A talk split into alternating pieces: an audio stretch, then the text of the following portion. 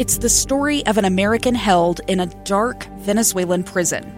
Then all of a sudden, they all kind of lined up. They pointed their guns at me. And this is the point where I thought, I'm going to die today. I'm Becky Bruce. I spent a year working on Hope in Darkness, which now has more than 2 million downloads. Find it on kslpodcast.com or wherever you listen to podcasts. Welcome back to Live Mike. 1:38 is the KSL News Time. In the news business, headlines are very important. In the news business, you write a headline to capture one's attention. And, you know, sometimes if you're lucky, the content that follows is good and equally captivating.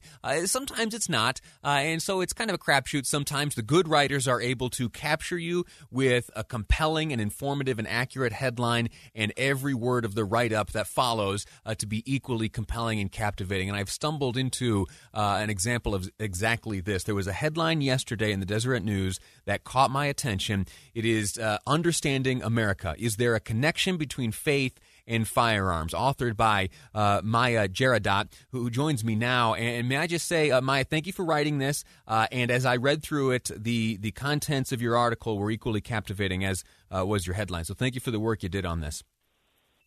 Oh, thank you. The subject is intriguing to me.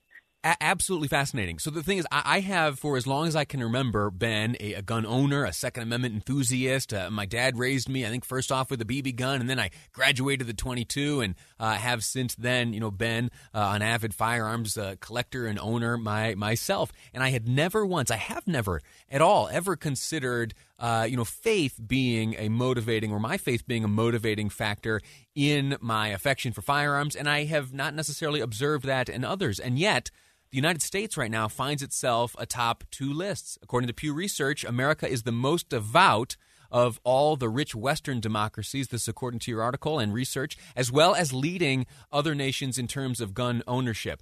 I want to jump to the last paragraph of your write-up and then hear from you. It reads, let's start, or it says, the link between guns and faith is inescapable. People want a feeling of existential security, and religions have historically provided that in very powerful ways, says an expert you speak with. And for many Americans, firearms do the same. What'd you learn as you went down this path? Well, the thing is that it's part of an ethos, right? Researchers aren't saying if you're faithful, you buy a gun, or buying a gun makes you faithful. They're not sure what direction it moves in, right? But it is kind of tied up, you know, being religious, but not too religious, and I'll come back to that point. Being religious is tied up to gun ownership. And then this new study says that it's not just about being faithful, it's about belief in the supernatural in particular, and that, you know, we are on this earth locked in a struggle between good and evil. And that, to me, is, you know, absolutely intriguing, the issue of good and evil, and that then you're using the gun to kind of as an action to push back on, you know, the evil that exists in the world. So as far as the thing I said I'd come back to about religion, it's really interesting because it's actually a curvilinear relationship, meaning that the more someone goes to church and the less someone goes to church, the less likely they are to own a firearm. So it's the people in the middle who are kind of like somewhat infrequent church attenders. They go sometimes, and they probably call themselves, you know, evangelical or whatever denomination they belong to, but they're not super duper into it. And these are the people who are most likely to own guns. Does that apply to you? I'm curious to know. Well, I'm a gun owner. I'll tell you that much. When you talk about and make reference to church, we're talking about Western Christian faiths. Is that accurate? Yes. And though, Jewish people own guns, Buddhist people own guns, all kinds of people in the U.S. own guns. But the people who are most likely to own guns specifically are evangelical Christians. And evangelical Christians are 41% of evangelical Christians own guns. And this is the religious group in the U.S. that comes in the highest as far as their gun ownership. They're also, something that did not get included in the article, is that they're the most supportive of concealed carry in churches. So this is the group that thinks that it's the most okay to bring a gun into church, actually. Fascinating. Your write-up also addresses new American gun owners. This year, 2020, for a number of reasons, it's hard to nail down just one. In fact, in terms of like a scientific study, 2020 is hard to look at because there are so many stinking variables. But as you looked at new American gun ownership, individuals, Americans who for the first time are purchasing guns, what did you learn? Well, you know what? I have to tell you, the genesis of the story started in my very own home.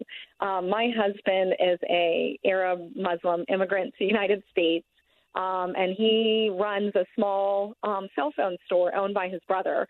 And in March, he went out and got a gun. And I was kind of surprised by that because he doesn't quite fit the demographic, right? And that's kind of what sparked my inquiry. You know, he fell outside.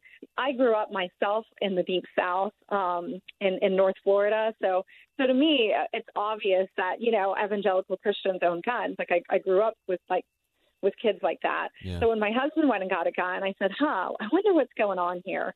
And so that's really when I started looking into the issue of guns and gun ownership in the U.S.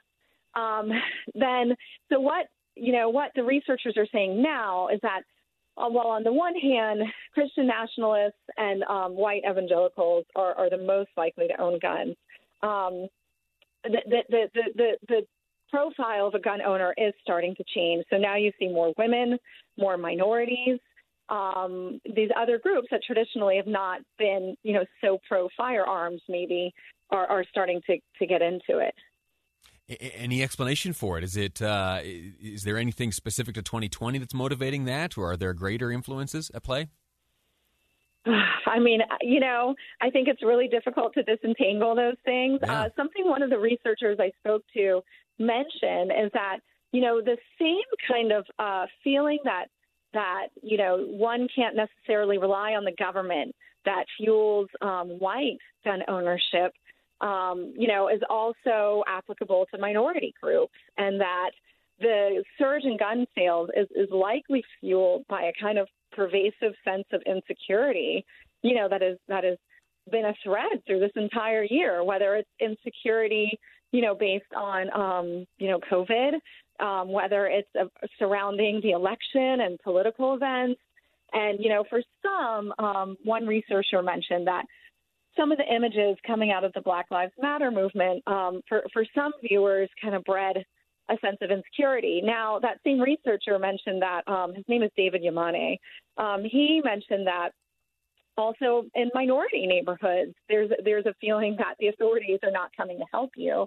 And he points out that, you know, while the official records kind of say one thing and reflect one demographic, in minority neighborhoods, you might have more kind of undocumented or unregistered, you know, weapons floating around. Illegal, if you will.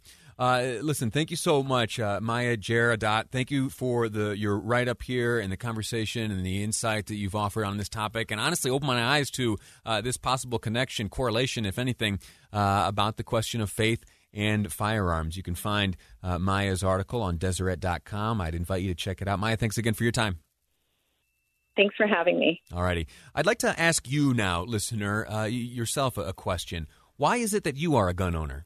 Why is it that you decided at one stage of life, maybe for the first time this year, to become a gun owner? Why do you own guns? I'll share with you my rationale, my reasoning. When we return, I invite your calls, 801-575-8255, 801-575-8255. KSL Talk is the number. The question is, why are you a gun owner? I understand that privacy for some is a concern, so I'll tell you what, if you want to call and have a chat with me, you don't want your name revealed. When Caitlin picks up the phone, you let her know that you'd like to stay anonymous, but we'll be happy to talk with you. 801-575-8255, why are you a gun owner? Your call's next on Live Mike. I'm Lee Lonsberry, and this is KSL News Radio. Welcome back to Live Mike. I'm Lee Lonsberry. We're continuing our conversation about faith and firearms. You heard the conversation we had just before the break with Deseret News writer Maya Gerardot. She wrote a fascinating article, which you can find right now at Deseret.com. The headline reads, let me scroll up here so I get it exactly right, Understanding America. Is there a connection between faith and firearms? Now, in her research and consulting with various studies and polling, it's not necessarily conclusive that there is a direct connection. Owning a firearm does not make you faithful, and being faithful does not mean that you are necessarily going to be a gun owner, okay? But there are some shared ideologies. There are some correlations between the two, especially those who, it was an interesting bit of the study that she shared with us in that in terms of the faithful, the highest number of gun owners are those faithful who are kind of in the middle. They're lukewarm about their faith. They're not necessarily, strict, attending church every Sunday and participating in every activity during the week and beyond. And they are also not those who are completely against the religion. It is those who see faith as maybe a casual part of their life, and something that they do believe in, but do not necessarily dedicate themselves to 100% of the time. I've probably not done justice to that explanation, but it was an interesting find nonetheless. And to get it clearly spelled out, I'd invite you to read the article. Again, Understanding America, Is There a Connection Between Faith and Firearms, written by Maya Gerardot. And if you want to hear that conversation I had with Maya, you can go back to the KSL News Radio app, powered by Any Hour Services. On there, you can find access to all of the archived episodes and segments of this program, Live Mike. I put out the invitation asking callers, why do you own a gun? For me, it's multifaceted. Number one, it's a tradition and hobby. When I was very young, my father and grandfather introduced me to firearms. I had a BB gun when I was very young, and then my dad got me my first gun. It was, I think the model was SA22, a firearm manufactured by Norinco. Now, the truth about that gun is it was designed by John Moses Browning. It has an interesting design to it. If you know the model, you know what makes it so interesting. You load it through the buttstock.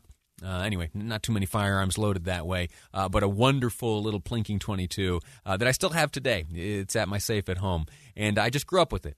And so by tradition, it remains something that I enjoy as a hobbyist and as an enthusiast. And then ideologically and philosophically, I do believe in what is enshrined in the Second Amendment. I believe that it is a tool that can be used to safeguard myself against harm that would be inflicted upon me by others and also tyranny. But we'll save that conversation for a later date. I put the question out to you, listener, why is it that you are a gun owner? I'll give the number again, 575-8255. Feel free to call in. We'll start the conversation with Todd, calling from West Valley. Todd, how are you? Hey, Lee, I'm good. I'm like you. I don't think there's one reason. It's multifaceted. When my wife and I were listening just now, she said tradition. I hunt, I fish, I plink, I target practice. Another reason would be my job. I'm retired law enforcement. Another reason is exactly that, tyranny. Yeah, it would be tyranny in the Second Amendment. I have the right to keep and bear arms, regardless of what anybody says. And it's unfringed, so I feel the obligation to exercise my rights. Yeah, I think it's multifaceted to me. It's not one. It's not just one reason. Yeah, I think that's. And I didn't wake up this pandemic and freak out over it. I can go back to when I was a kid, just like you. You mentioned plinking. Can I ask you what's your favorite gun to take out to the range and go plinking, or out in the woods? Well, there's a problem with that, Lee. Yeah. You never take one gun. Okay, all right. Give me the top three blinkers. I have a .22. I have a shotgun. I can throw clays. Mm-hmm. I have a .22-250 that I can hit a target at 600 yards. Okay. Just depending on what I want to do. And when you go, I don't go for a half hour. I go for like half a day. You find a safe. This is the key part. You find a safe place where when you're shooting, you're not going to create a wildfire. Yeah, no, that's a great point you bring up, and we learned a lot of unfortunate lessons this year about the need for added precautions and safety measures to be taken with the target shooting, because you can't deny it. Some of the wildfires here in the state of Utah were caused by target shooting, so let's hope that next season we're a little tighter on that and keep the range a little safer. Todd, thanks so much for the call. Thank you also for your work in law enforcement. Okay, it's an important profession. Thanks again. Turn it up. All righty. We're going to move on now to a woman wishes to remain anonymous, but we'll welcome her to the program. Ma'am, thanks for calling. Hi. My husband is a competition shooter, and he was brought up around guns. I never was, but when we got married, I got, I like them. I don't have a problem with guns. I don't necessarily connect it to religion, but that's just me, mm-hmm. and I am religious, but I don't connect it with that. But the other thing I want to say is one of the big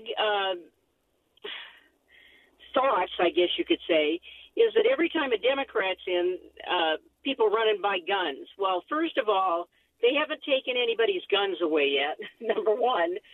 Number two, Obama actually let them signed a law that you could carry a weapon in a national park. Yeah. And the third is that I think right now, when because it's hard to get ammunition, it's hard to get lots of stuff. I don't necessarily think it's people that have guns. Well, I mean, I'm sure it is. The ones that are like militias and so on and so forth. I think a lot of people that haven't had guns or maybe have one are buying more because they are worried, and same with some of the protesters, about the people that are militias and that are white supremacists and so on and so forth, that maybe they should have a gun to protect themselves. Ma'am, I got to let you go. I'm grateful to you for the call. Thank you for phoning in. We have learned that there are a number of first-time gun owners, and the motivation for that decision, it's not entirely known. We have some anecdotal evidence that some of the protests and fear of danger coming from them as they turn into riots may have motivated some to purchase firearms for the first time, but we're going to have to wait and see until further study is conducted as to exactly why. First and foremost, why firearm purchases surged so much in 2020. And second, and more fascinating, the increasing number of first-time gun buyers. Fascinating stuff. That's going to do it for our talk on guns. We're going to take a break right now. When we return, UDOT yesterday dug up some fascinating artifacts in the midst of a project, some of them dating back 100 years.